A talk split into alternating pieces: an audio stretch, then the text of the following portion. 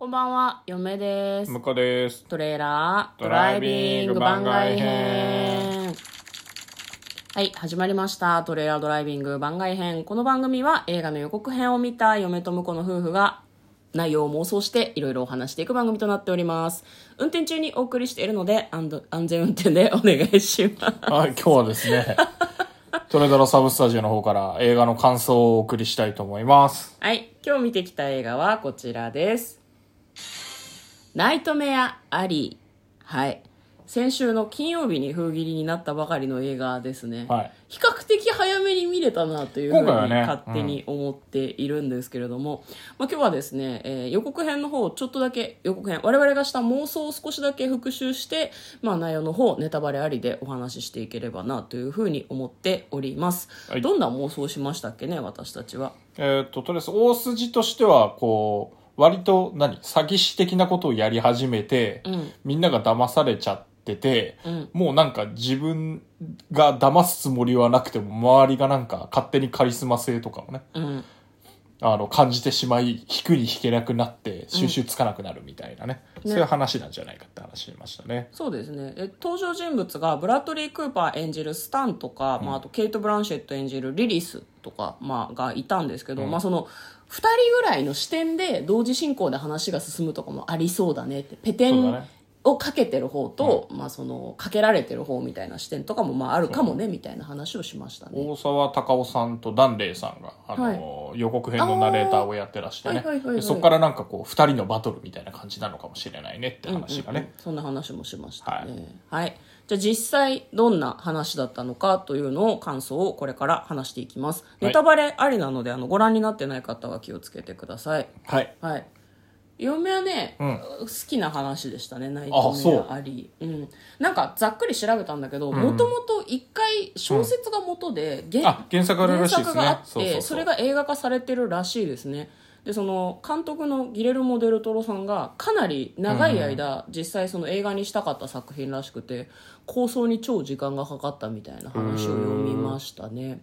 なんかポスター見るとさ、うん、3人の女と1人の男っていう感じだけど、なるほど、うん、嫁はこれはねなんかちょっとミスリードだなっていうふうに思いましたね、はいはいはい、この女性たちはすごく重要な役割を果たしたけど、うん、どっちかっていうと、うん、主人公はなんかこう男親に対してというか年上の男性に対していろいろ思うところがあるから、うん、もうちょっと人数増やしてさ7人ぐらいにした方がいいよね。7人もいたかだから男の人3人と女の人3人と真ん中にブラッドリー・クーパーの方がごちゃごちゃになっちゃうけど良かったんじゃないかなってちょっと思います、ね、そうね、確かにね、なんかこう、うん、女性の間で揺れ動くみたいな感じなのかなと思ったら予告はそうだったよね。そう、でもなんか物語のキーアイテム的なのをいろいろ考えていくと、どっちかっていうと自分より年上の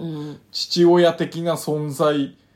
に憧れ、うん、敬い、そして憎しみみたいな、最終的には憎しみとともに、うん、その人の大事な何かっていうか自分が欲しいものを奪おうとして、うん、どんどんこうドツボにはまっていくみたいな感じでしたよね。そうなんだよね、うん、だ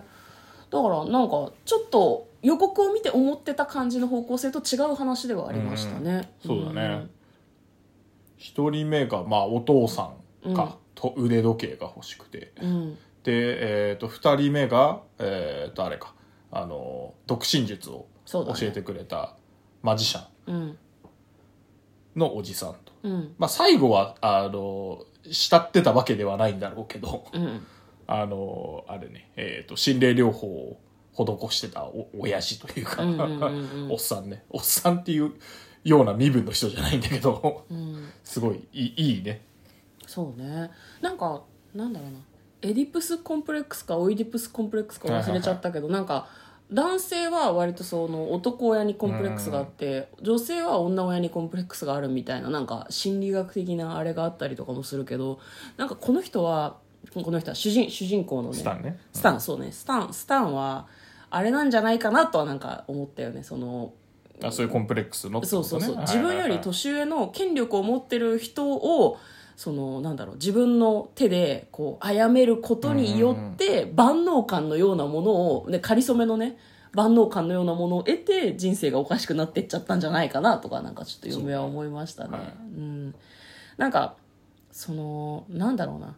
見せ物小屋とかがあるような、最初のね、そうシーンでね、カーニバルっていうところにいろいろあってスタンがたどり着くんだけど、そこの描写が結構好きでしたね。あ、そうだね、ちょっと幻想的な、ダークファンタジー的な、ね、ノリがね良かったよ ね。でなんか朝になるとみんなその、異形の者たちのふりをしてる人たちが普通に起き出して、なんかこう樽の水で顔を洗ってたりするシーンとかが読みは結構好きだったね。でびっくり人間たちにもなんかこう人生や生活があるんだなっていうのがすごく良かったですね、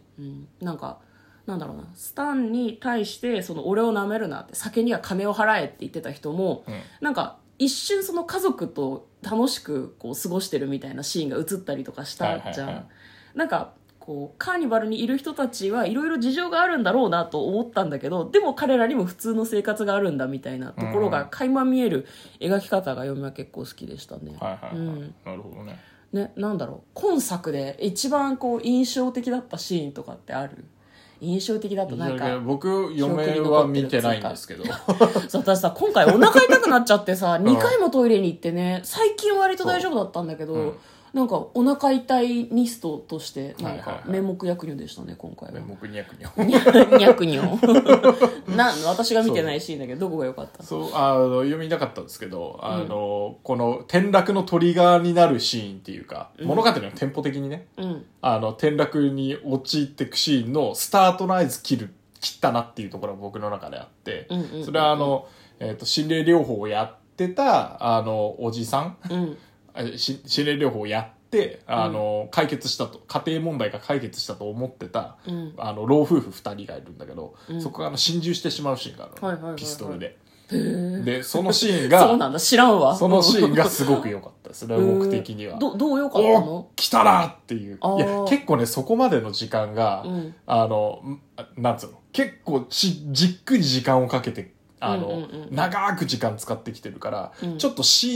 ーンっていうかね、なんかちょっと長すぎて疲れてるぐらいの時間だったのね、だけどその銃弾一発で、破滅の方に一気に向かってくんだなっていう切り替えのねシーンだなと思ってめちゃめちゃ大事なとこ見てないじゃん。そこはすごい僕好きなんですよ驚きとともにねちょっとびっくりするシーンなんだけど、うわって、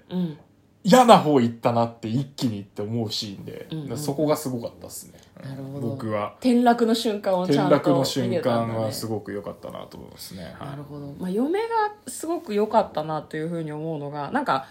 スタンが結構いろんな人を殺めたのかどっちっていう風に思う描写をされてて、そのさっき冒頭ね、その彼の人生に関わった大きなこう年配の男性が3人いるって言ったけど、前者の2人は本当にスタンが殺したのかどうか嫁は確信が持てなかったのね。そうだね。そう本当に殺した。でも3人目の殺人の後に立て続けに何人も殺すじゃん、あれを見た時に1人目も2人目もやってんなこいつってすごい思って、でもなんかそれを確信したのが一番最後のラストシーンでしたね、ラストシーンでなんか全ての伏線を回収するかのように彼が笑いながらそれが俺の宿命だって言うんだけど、私はそこでちょっと笑顔になりましたね。この人が殺してるし因果応報ってことだね、なるほどってすごい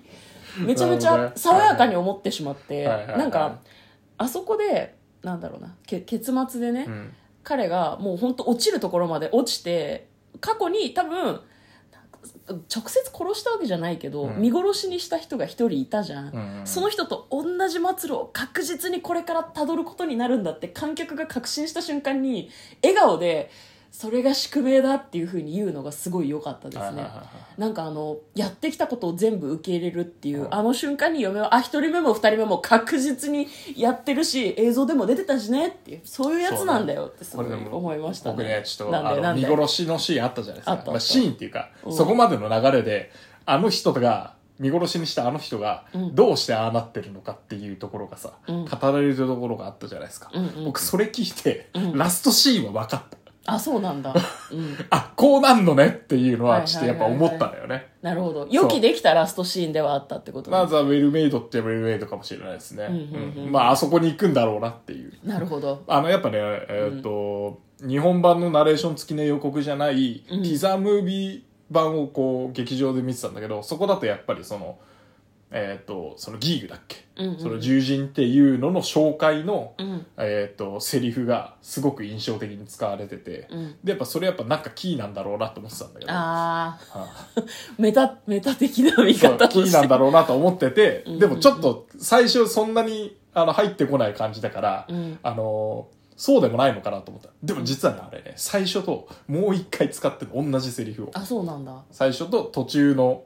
印象的な言い方でもう一回言うシーンがあって、うんうんうん、あ、2回使ってるってことはこれラストですよねっていう感じで僕は見ちゃいましたね。そこは。いや、なんか、なるほど。そうだから、うん、前半がちょっと長めに感じたのも、うん、もっとテンポよく言ってくれ、分かったからもっとテンポよくっていうのはちょっとあった。なるほどね。うん、なんか嫁はこうあんまり登場人物の心情は語られないのね。そうだね。表情が一瞬映ったりとかするんだけど、うん、なんかそういう意味で絵本をなんかすごい大人向けのね、グロい絵本をじっくり読んでるみたいな気持ちで、あ、なるほど、なんか考察したりとか、そうそう、こういう風になったりするのかなっていうのを考えながら読めたんだけど、見れたんだけど、向こうの方がなんかこう結末にたどり着いてしまっていただけに、ちょっと冗長だなって思ったっていう。もっと早くあと30分は削れるんじゃないかこの映画っていう感じはしてた。ひどいことを言うな。その余白を大切に。いや、なんかそうだ、後半のテンポはすごくいいなと思いましたね。バタバタバタって言って。だから、なるほど、うん、まあ、なんか他にもね、そのケイト・ブランシェット演じてるリリスという、うん、まあ、心理博士のこう気持ちの変化だとか、あとタイトルのナイトメア・アリーっていうのも、うん、小道に入っていっちゃうようなこう、うん、映像の、ね、演出とかもすごく良かったし、あとスタンが目覚めるたびに悪夢から覚めるんだけど、また新しい悪夢が始まるみたいな、うん、そういう演出の一個一個も、あ、こういうことなんだろうなって思いながら割と見れたなというふうに思っております。そうですね。はい、はい、いいですかね、はいはい、今日はですね、ナイトメアアリーという映画を見てきた感想をネタバレありで話してみました。嫁とトレーラードライビング番外編、まったね。